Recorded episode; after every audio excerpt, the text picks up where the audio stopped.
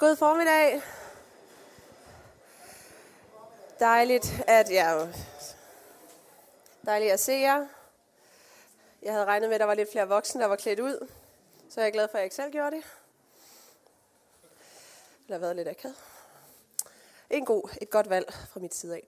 Nå. Jeg har faktisk... Øh, her til morgen har jeg glædet mig ret meget til at skulle dele det her med jer, og jeg håber, at, øh, ja, at I er klar til at, at blive udfordret af Gud. Jeg vil nemlig gerne tale til dig i dag, der synes, at det kan være svært at stole på Gud. Der synes, det kan være svært at stole på, at Gud han leder dig, og han ser dig, og han er med dig. Og jeg vil også godt tale til dig, der mangler mod til at miste kontrollen. Og simpelthen gå efter det, som Gud har lagt på dit hjerte. Uanset om du er helt klar over, hvad det er, han har lagt på dit hjerte, at du, du går efter det, og du stoler på, at han er med dig. Han kalder på dig, han prikker til dig, og du mangler mod til at følge efter. Det er noget, som jeg selv har kæmpet rigtig meget med. Jeg synes, det kan være uendelig svært at øh, miste kontrollen eller overgive kontrollen.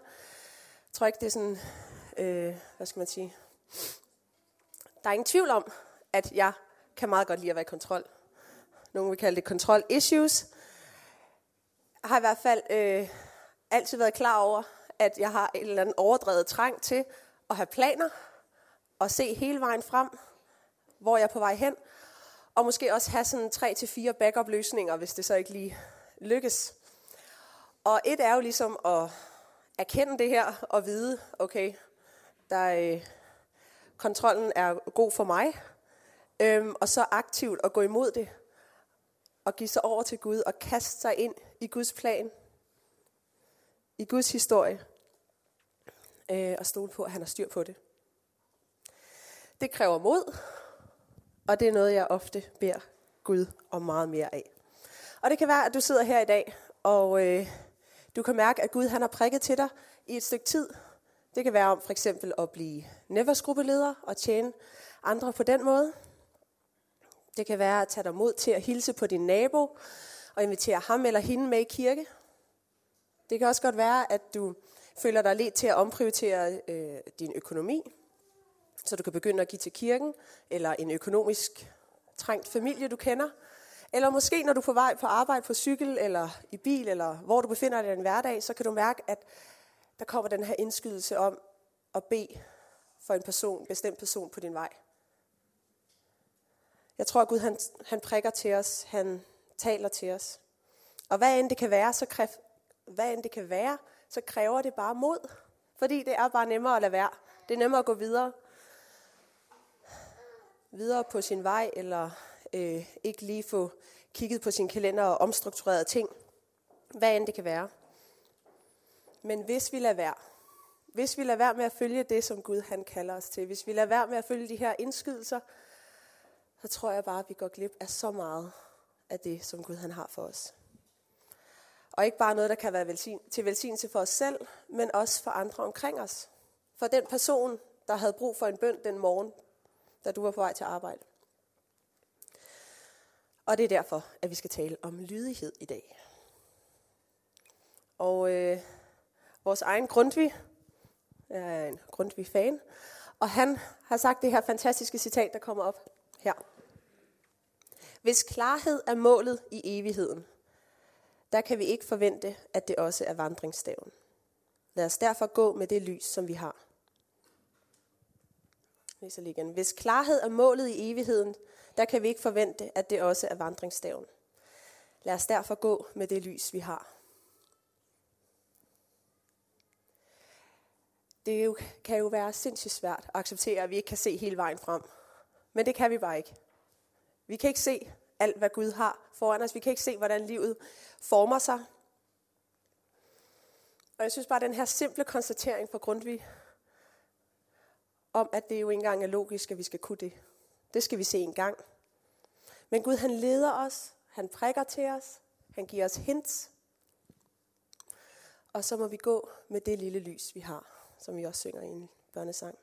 Vi må gå med det, vi nu kan se foran os, i lydighed om, eller i lydighed til, øh, til Gud, og i en tillid til, at han er med, og at han leder. Fordi vi ikke vil gå glip af noget af det, som Gud han har for os.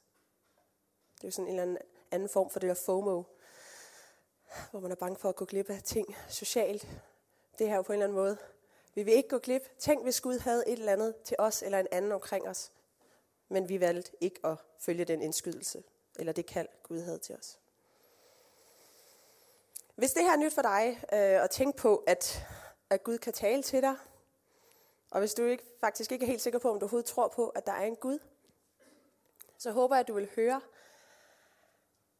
at uanset øh, om du følger, øh, nej, uanset hvad du tror om Gud, uanset hvad du tænker om ham, og om man følger de her indskydelser eller ej, så er det jo i en kontekst af uendelig, uendelig noget. Gud han elsker dig så højt, og han elsker dig lige meget, hvad du tror om ham. Han elsker dig lige meget, hvordan du lever. Han elsker dig bare. Så der er ikke noget af det her, vi gør, for at Gud skal elske os mere, men vi gør det, fordi vi elsker Gud, og vi vil se mere af ham i vores liv omkring os. Vi skal læse fra juleevangeliet i dag. Og jeg er godt klar over, at det er den 11. februar, og det er faste lavn faktisk. Øh, men jeg synes, det er synd, hvis vi kun snakker om julen i december, fordi der er så mange gode ting, og der er kun fire søndage i december. Så nu kigger vi lidt på det i dag. Vi tager hul på julen, eller følger op på julen, alt efter hvornår man tænker, den starter. Og øh, jeg ved ikke, om I kender Bo Slot her i kirken, men jeg har tjekket med ham, om det er okay at snakke med jul, om jul. Og han tænkte noget over det, det tog noget tid, og så svarede han ja. Og jeg tænker, at I kan tage den med ham, hvis der er lidt problemer med en julestemning her til fastelavn, så tror jeg, han er sikker på, at han rigtig gerne vil snakke om det. Så øh, tag den med ham.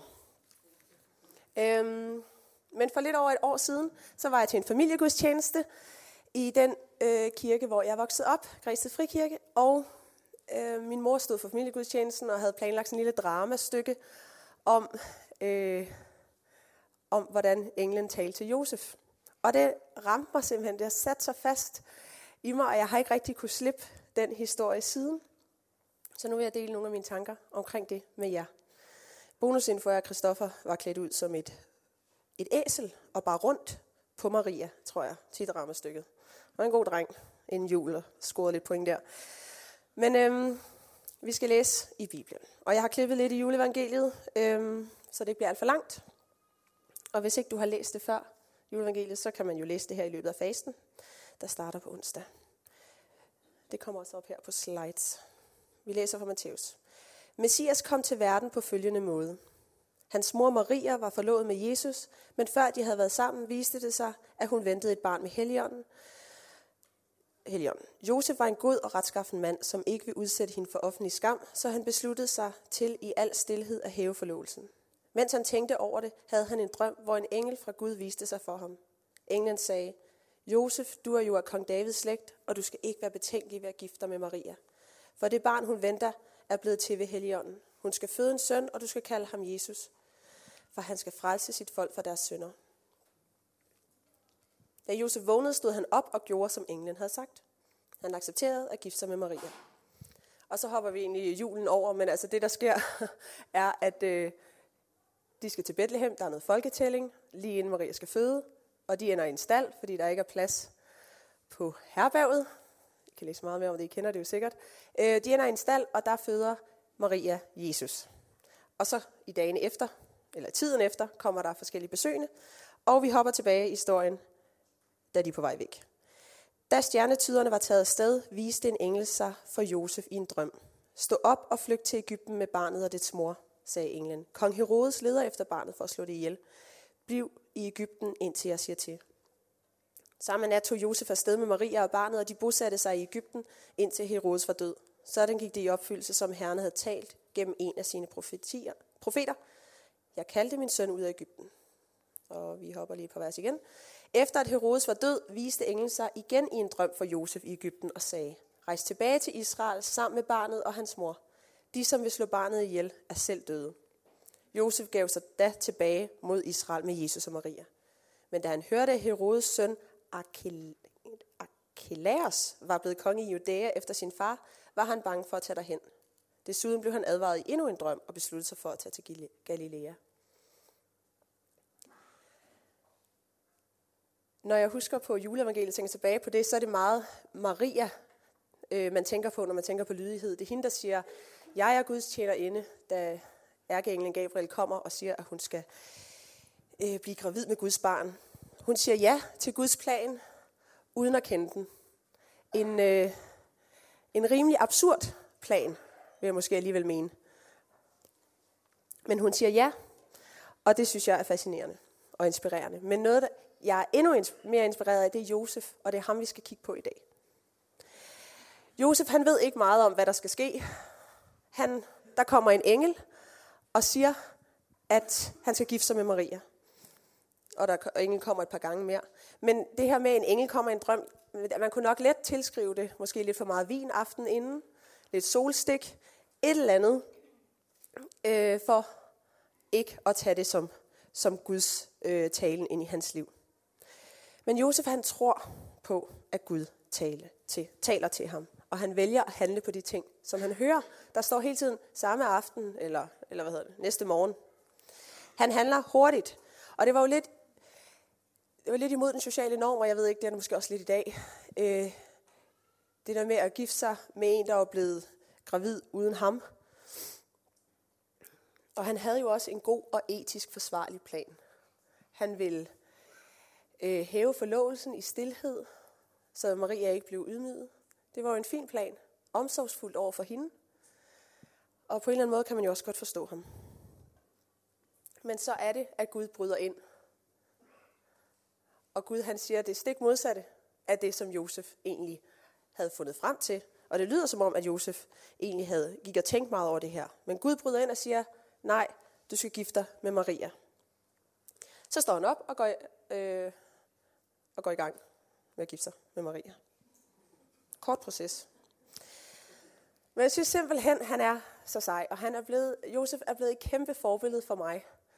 Øhm, jeg tror helt, helt sikkert, han ikke har kunne overskue situationen rigtig, rigtig mange gange.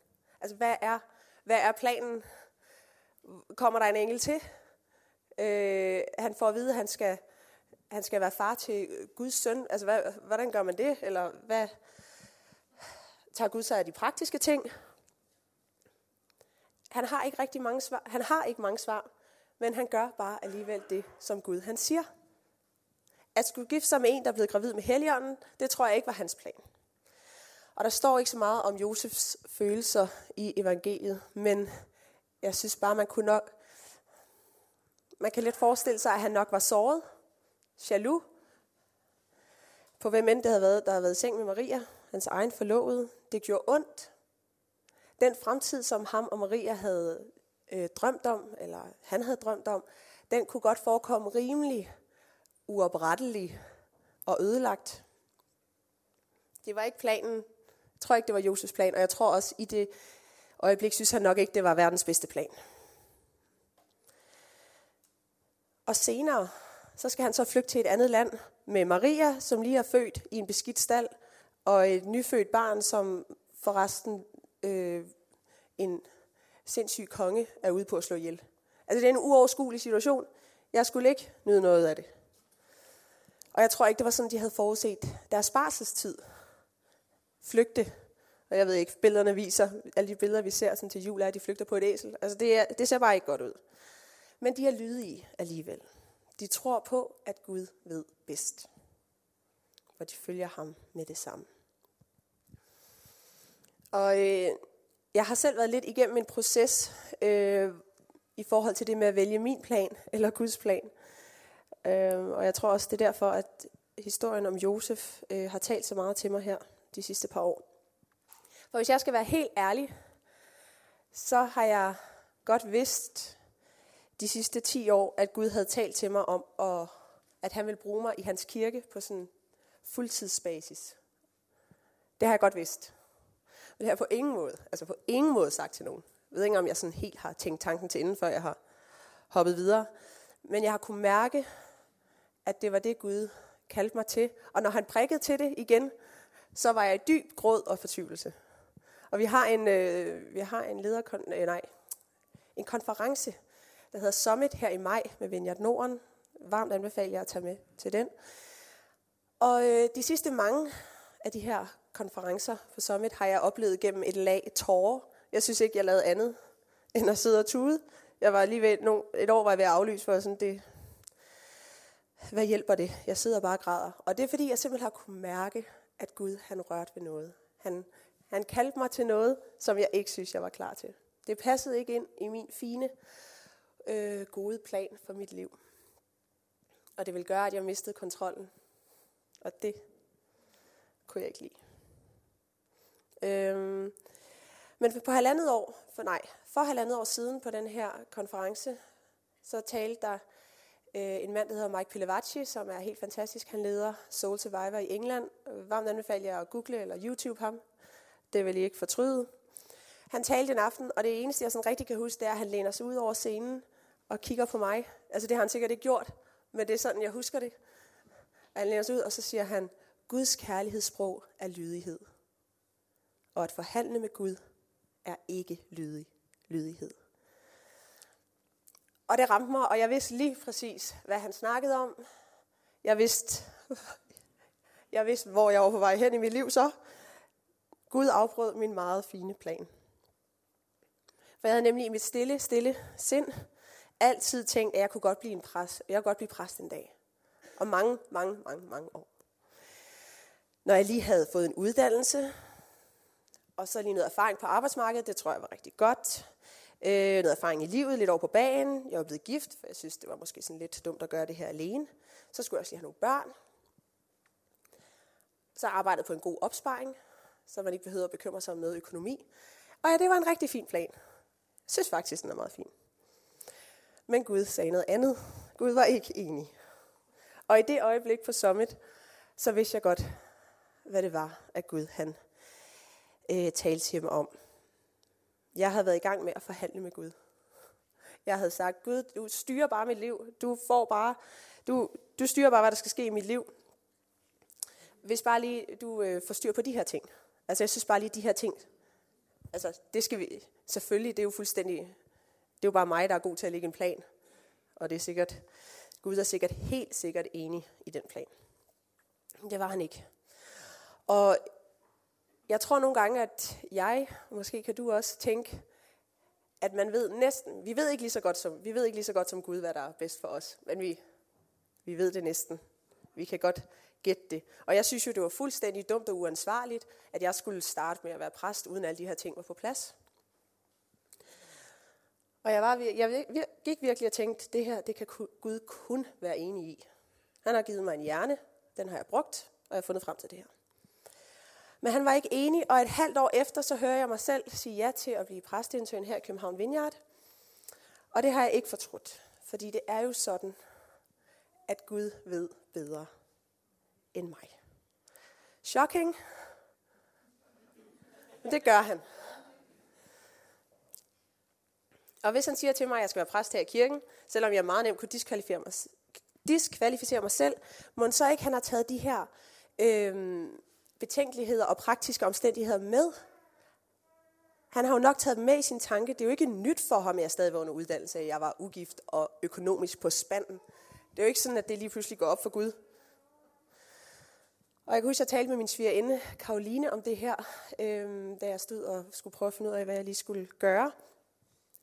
Og så siger jeg sådan lidt konkluderende lidt sjovt, sådan, når Guds veje er urensagelige. Og så svarer hun sådan lidt øh, helt stille tilbage, ja, og de kommer til dig. Og det kunne jeg ikke slippe igen, fordi det er jo så nemt at sige, at Guds veje er urensagelige. Vi ved aldrig, hvor Gud er på vej hen. Vi ved aldrig, hvad der skal ske. Hvor er det spændende. Men det er bare, hvad så, når det kommer til dig? Når Guds urensagelige veje kommer til dig? Det er spændende, men det er også øh, meget, meget udfordrende. Men er du klar til at følge Guds tilsyneladende urensagelige vej. Ikke bare teoretisk, at vi siger, Gud, vi overgiver vores liv til dig, men er vi faktisk i praksis villige til at hoppe med på den vej, han kommer, øh, han kommer med. Josef var klar til at gå en rimelig urensagelig vej, og han gik straks i gang med det. Han vågnede op og gik i gang. Så stoler du på Gud. Stoler du på, at han kender dig bedst? At han ved bedst?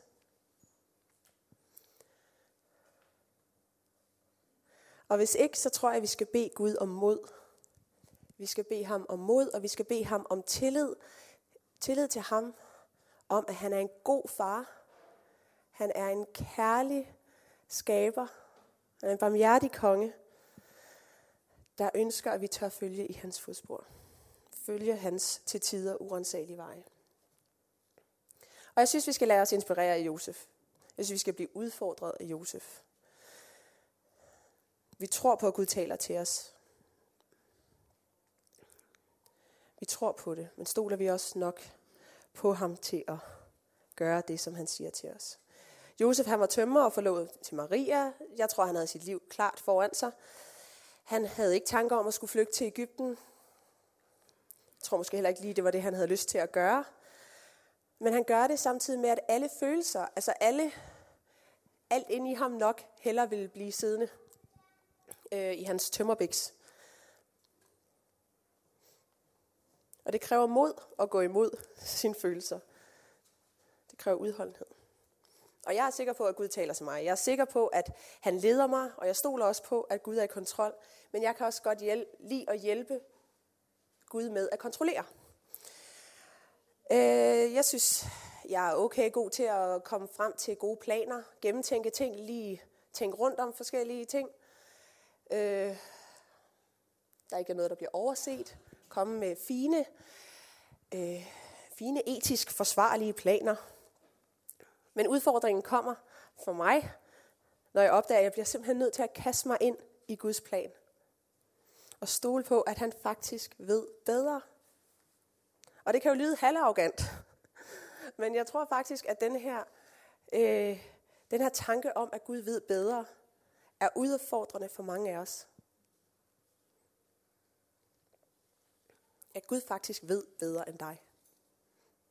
Og det er så snublende let at blive fastlåst til den gode plan, som man selv havde lagt. Man har måske arbejdet for den i lang tid. Man har måske glædet sig til den. Måske er det en kort plan, der bare handler om at nå til netværksgruppe til tiden. Men så sker der noget. Gud han taler til dig, han bryder ind i din plan. Han prikker til dig. Og du bliver nødt til at stoppe op på vej til netværksgruppe og bede for den her fremmede dame på din vej. Eller du bliver nødt til at lægge dit arbejdsliv om, så du har tid til at være netværksgruppeleder. Og jeg er ikke i gang med at sige, at du kun følger Gud, hvis du ligger øh, alt i dit liv ned og begynder i kirken, ligesom mig, eller du laver kæmpe drastiske ændringer. Det var, en stor, det var en af de ting for mig. Men hvad er det for dig? Hvad er det, Gud taler til dig om? Hvad drømmer du om? Og hvad er du i gang med at forhandle med Gud om? Hvad den er, Hvad det end er, der gør, at det kan være svært for os at give Gud kontrollen, så udfordrer historien om Josef os. Den udfordrer dig og mig til at opgive planerne, overgive dem til Gud. Om du er enig i Guds plan eller ej, at du følger den. Det kan også godt være, at Gud er enig i den plan, du har lagt. Det skal jeg ikke kunne sige. Han var ikke enig i min. Men det kan sagtens være, at han er enig i den. Men vi må overgive, overgive den til ham. Vi må være klar på at følge, hvad han siger. Han er altså skaberen af dig og mig og hele verden, er vi nogen, der tror på her i kirken. Hvis han virkelig har skabt det hele, så tror jeg virkelig, at han ved bedst. Og det var måske ikke, som du havde tænkt det. Maria, tror jeg, var rimelig træt af Guds plan. At hun lige efter en fødsel skulle øh, flygte på måske æsel, ryg, til et andet land på ubestemt tid. Jeg tror ikke, hun var fan. Men at Gud, men de følger ham, Gud leder dem, og han slipper dem ikke. Han er med dem, og han er med dig. Hvad end er uoverskuelige situationer, uoverskuelige valg, uoverskuelige øh, drømme, hvad end det er, som Gud han taler til dig om, så er han med. Han er med dig, og han ved bare så meget bedre end, end dig. Og vi skal bede for nogle af de her ting i dag. Jeg tror, at jeg tror, at mange af os øhm, mange af os kan mærke, at Gud han prikker til os med nogle ting, og det kan både være store eller små ting, men, men du kan mærke, at det her, det er Gud, der taler. Og det, som Josef han inspirerer os til, er helt enkelt, ganske enkelt, at du må tage det lille lys, du har. Det er lidt, som du kan se foran dig på stien. De små hints, som Gud giver dig. At du må tage det, og du må gå med det.